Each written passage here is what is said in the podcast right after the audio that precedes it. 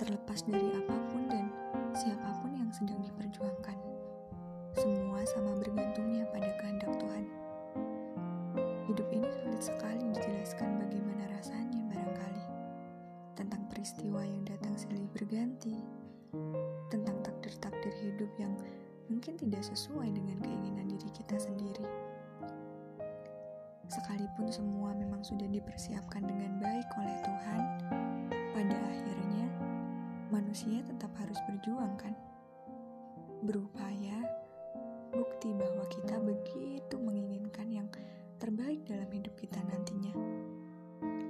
Hari ini tentu banyak keinginan sekaligus cita-cita yang terbit di kepala, meminta kita untuk segera berupaya mewujudkannya.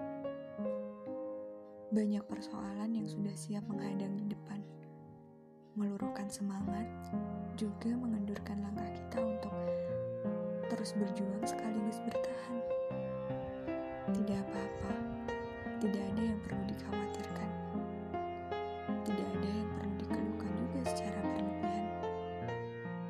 Percayalah, nanti Tuhan pasti berikan jalan.